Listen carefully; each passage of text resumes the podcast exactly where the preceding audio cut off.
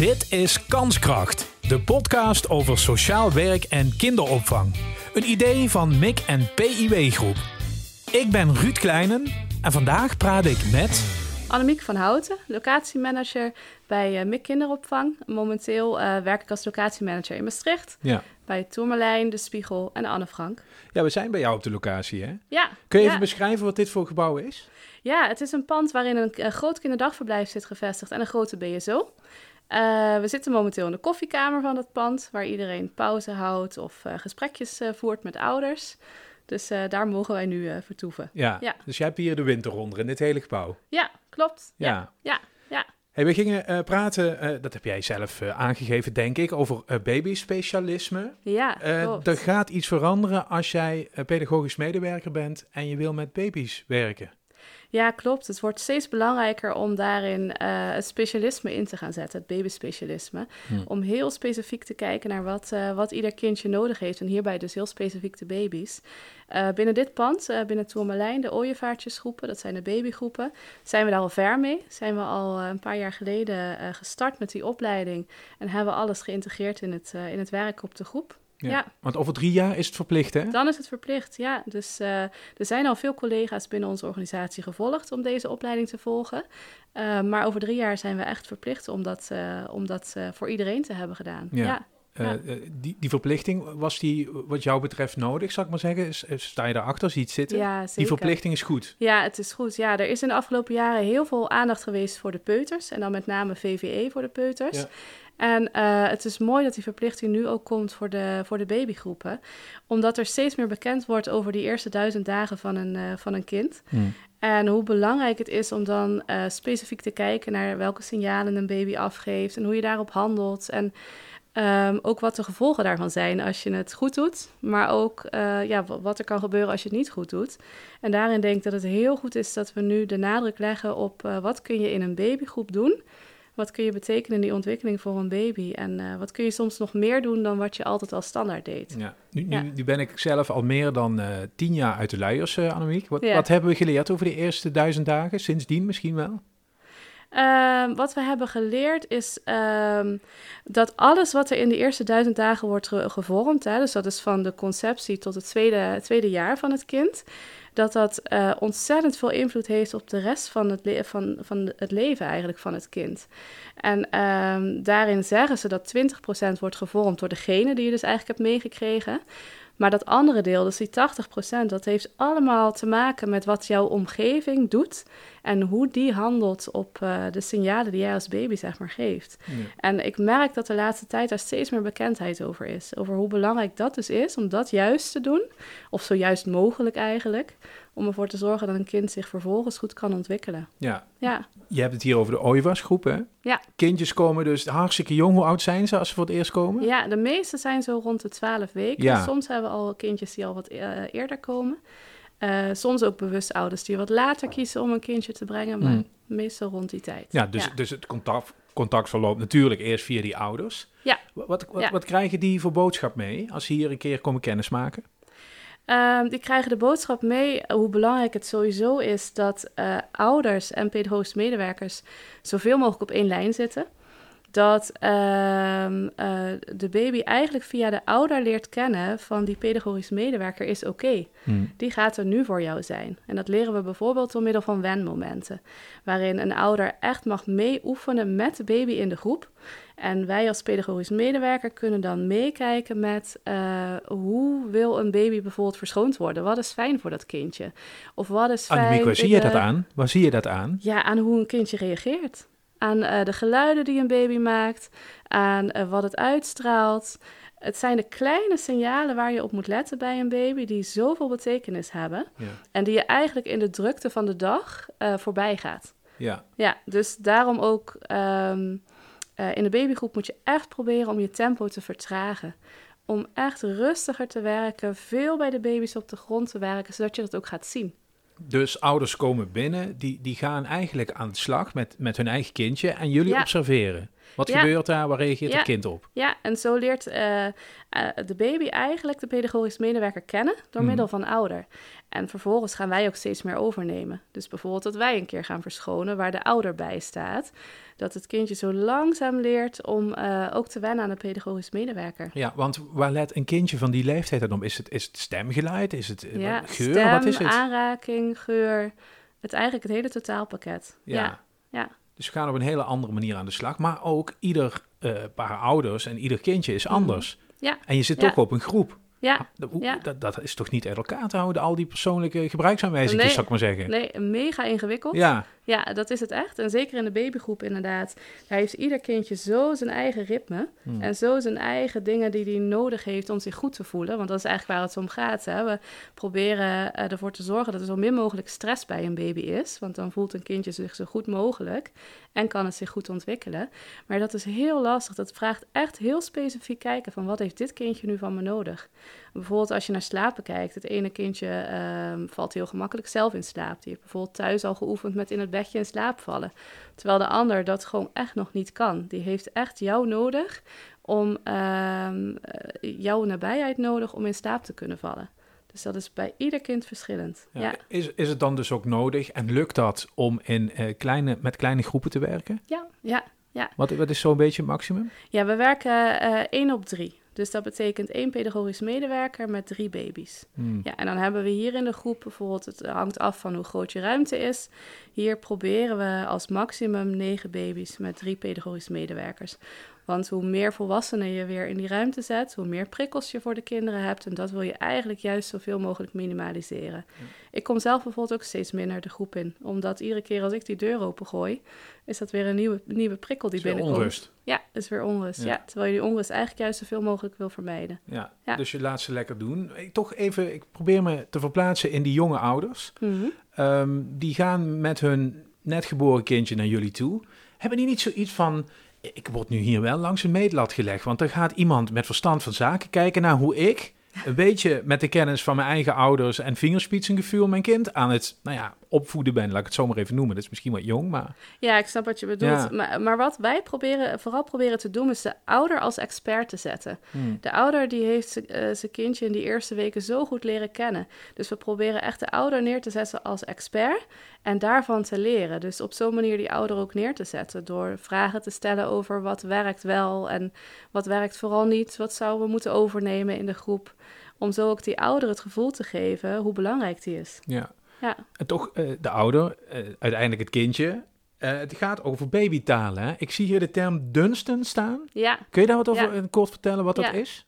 dat is eh, een, een, manier van hoe je op de geluiden van een kindje let. Ja. En eh, door middel van het letten op die geluiden kun je ook horen waar het kindje eigenlijk naar vraagt. Dus een bepaald heldje kan zeggen dat, het, dat de baby voeding nodig heeft, of juist verschoond wil worden, of juist dichtbij je zou willen zijn. Eh, en dat is iets wat eigenlijk al heel belangrijk is dat ouders dat doen in die eerste weken na de geboorte. Dus eh, consultatiebureaus proberen daar ook op in te springen. En eh, ook de kraamzorg, om ouders dat eigenlijk al aan te leren. En dat kunnen wij dan vervolgens overnemen in de groep. Ja. Ja. Dit is, er is dus een, eigenlijk een soort universele babytaal. Eigenlijk wel, ja. Maar het is wel een taal die, eh, waar je al... eh, je moet daarmee beginnen om dat te leren kennen al vanaf de geboorte. En dat vervolgens mee op te volgen om het goed te kunnen snappen van wat, wat doet dat kindje nou. Ja. Ja, dus Ik- weer die samenwerking met ouders eigenlijk opzoeken. Ja, ik probeer me even te verplaatsen in de mensen die dat werk doen hier. Ehm, heb je dan ook, zeg maar, in je hoofd, omdat je zoveel kijk op baby's hebt, wat het later voor persoon wordt? Karaktertrekjes, dat soort dingen? Ehm, in sommige dingen kun je het soms al zien. Hè? Je hebt Ja. soms baby's die heel snel zijn, die ehm, ehm, graag vooruit willen of hè, die heel krachtig daarin zijn, voortdurend uitdaging zoeken. Ehm anderen die misschien weer meer je nabijheid nodig zoeken en opzoeken. En wellicht dat daar iets van valt te zeggen hè, later in, eh, in sociale aspecten. Maar eh, ik, wat we eigenlijk proberen is dat je juist zoveel mogelijk nog niet te doen. Nog niet zo ver vooruit te kijken. Ieder, iedere baby is gewoon zichzelf. En er valt zo weinig te zeggen over hoe het zich op verder gaat ontwikkelen. Omdat in die eerste maanden gebeurt er zoveel in die ontwikkeling. Op het ene moment kun je misschien zorgen maken over dat een kindje nog niet kruipt. Terwijl uh, een week later zie je alweer de eerste stapjes gebeuren. Dus wat dat betreft proberen we echt te kijken naar: oké, wat gebeurt er op dit moment?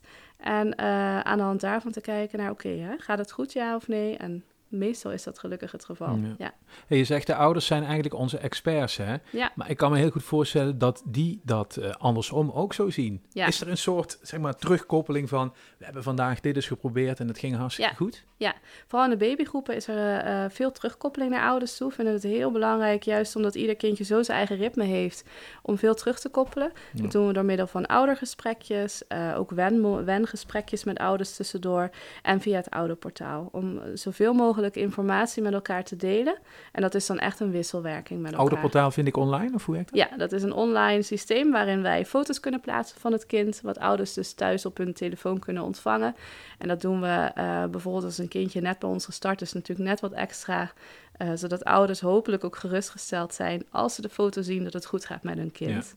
Ja. ja ze hebben een account, is allemaal afgeschermd ja. en je kan alleen, ja, ja, alleen je eigen kind krijg je materiaal. Ja. ja. Hoe lang werken jullie op deze manier, uh, Annemiek? Uh, we zijn in, als ik het goed heb, 2019 gestart Ja. met de opleiding. En uh, het hele team van Tourmalijn is toen gestart met die opleiding. En uh, zijn we vervolgens gaan kijken van hoe kunnen we dat gaan integreren in de praktijk.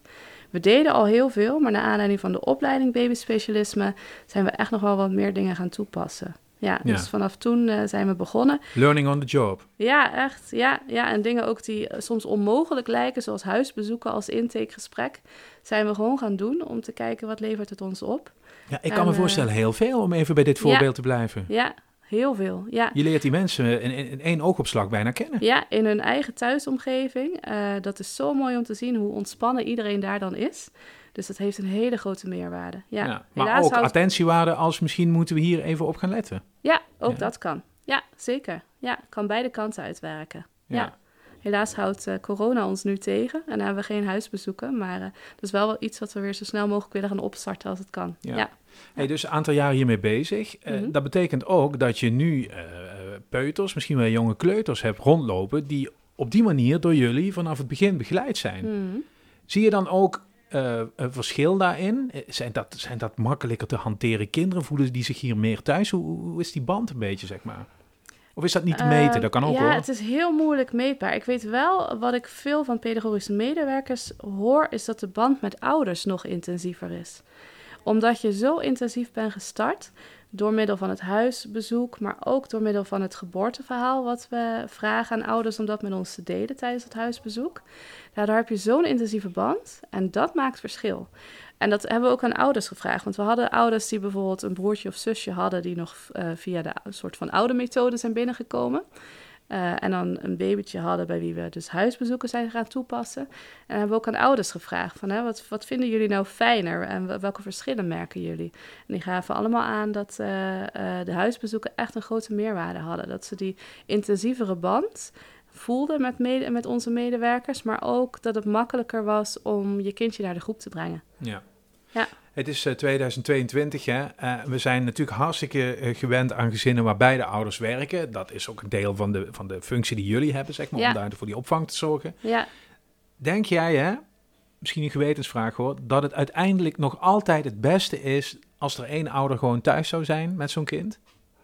Vind ik een hele lastige. Want ehm, je ziet wel wat de kinderen leren op, de, op, op een opvanglocatie. Die sociale interactie met andere kinderen, ik denk dat is zoiets moois, waar ook echt wel ontwikkeling uit voortkomt. En dat heb je niet als je alleen thuis bent. Wat wel een hele belangrijke is, is om te letten op hoeveel opvoeders heb je bij een kind. Dus wij proberen er bijvoorbeeld voor te zorgen dat we zoveel mogelijk eh, ehm, dezelfde persoon op de groep laten staan. Maar wat je soms ziet is dat ouders eh, zelf een, eh, een dag hebben dat ze vrij zijn en hun kind dus thuis opvangen. Nou, dan gaat het kind nog naar de opvang toe, dan gaat het nog naar de ene openoma toe, dan nog naar de andere openoma toe. En dan merk je dat is gewoon veel. Dan heb Ja. je heel veel hechtingsfiguren. En daarvan zeggen we, probeer dat nou te minimaliseren. Ehm, dan liever bijvoorbeeld een meerdagen opvang, waarin je dan dus de mentor altijd aanwezig probeert te hebben, eh, dan te veel hechtingsfiguren in het leven. Ja, dus in Ja. de eigen familie oplossen, dat wil niet eens altijd voordelig zijn. Nee, niet als, niet als je te veel verschillende Nee. figuren daarin hebt. Hey, ja, we begonnen in het gesprek met 2025, hè, wanneer dit verplicht wordt als je met Ja. baby's op groepen gaat werken. Ehm, dat moet het dus, denk ik. Jullie hebben het goed op orde, maar eh, als we over het hele land bekijken, best nog heel veel mensen opgeleid worden. Ja, dat verwacht ik wel. Dus nou zijn er wel eh, veel organisaties begonnen. Want deze datum stond eerst wat eh, eerder. Ja, want hoe lang duurt de opleiding? Ehm, onze groepen hebben een hele intensieve opleiding gedaan, die uiteindelijk volgens mij zo'n zes maanden duurde. Waarin er veel werd gevraagd, naast een studiedag ook veel huiswerkopdrachten. Eh, dus daarin werd er echt veel van, van de pedagogische medewerkers gevraagd om er echt goed in te duiken en ook stil te staan bij jezelf. Wie ben jij als persoon? Eh, want hoe kun jij dan zelf ervoor zorgen dat jij de rust kunt bewaren in de groep? Ja. Dus een hele intensieve opleiding. Ja. Intensief, ook moeilijk? Soms wel, ja. Wat vond, kan wat vond je er lastig aan? Ja, ik heb mezelf niet gedaan, Nee. maar wat ik hoor van de, van de collega's is... eh, het kan soms confronterend zijn als je teruggaat naar bijvoorbeeld je eigen kindertijd. Want dat Ehm, moet. Ja, ja, om ook stil te staan bij wie ben jij als persoon. Ja, dus dat kan soms confronterend zijn. Ehm, lastig soms misschien in de zin van... je, je hoort het ideaalplaatje voor een baby. En dat is soms heel lastig te leggen naast... oké, hoe zet je dat nou neer in de groep? Hoe kun je dat nou doen, dat, dat ideaalplaatje... Mm. waarin je eh, de stress zo min mogelijk eh, er laat zijn... Hè? zoveel mogelijk rust probeert aan te brengen in de groep. Hoe kun je dat nou doen in al je dagelijkse werkzaamheden op de groep? Ja. Ja, je moet er, het is misschien een beetje flauw, ook voor in de wieg gelegd zijn. Hè? Dat Ja, is dat natuurlijk een hele specifieke eh, eh, doelgroep waar Ja. je mee werkt. Klopt. Ja, je moet er echt feeling voor hebben om, eh, om daar eh, zo specifiek mee om te kunnen gaan. Ja, klopt. Ja. Na 2025 is het verplicht. Mhm. Dus we zien al die kinderen op die schoolplein, die zijn straks helemaal, dat, dat ziet, staat er beter voor dan nu, Annemiek. Ja, dat zou wel moeten eigenlijk, hè? De Ja. kinderen die hier zijn geweest in ieder geval wel. ja. Dankjewel. Ja. ja, graag gedaan. Dit was Kanskracht, de podcast over sociaal werk en kinderopvang. Een idee van MIC en PIW Groep. Reageren en jezelf aanmelden als gast? Dat kan. Je vindt een contactformulier in de show notes. Vergeet Kanskracht niet te volgen in je podcast-app en als je daar toch bent, geef een recensie.